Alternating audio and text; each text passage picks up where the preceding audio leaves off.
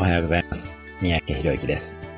成功を阻害する最大の要因が先送りです。まだ早い、今度にしよう、今はまだ自信がない、などと心の中でつぶやきながら実行を先送りにしていきます。今度にしようと思ってもその今度は来ないことがほとんどですよね。基本的に行動を先送りにするとモチベーションは下がっていきます。結果、先送りにした行動は実行しないことになります。まさに鉄は熱いうちに打たないとダメなんですね。もしあなたが今取り組みたいと思っている行動がとても大きなものならば、最初の5分でいいので取り組むなり調べるなりしてみてください。それだけでもスタートを切ったことになります。今日のおすすめアクションです。先送りしている物事に対して5分間ダッシュしてみましょう。5分間やるだけで展望が見えてきます。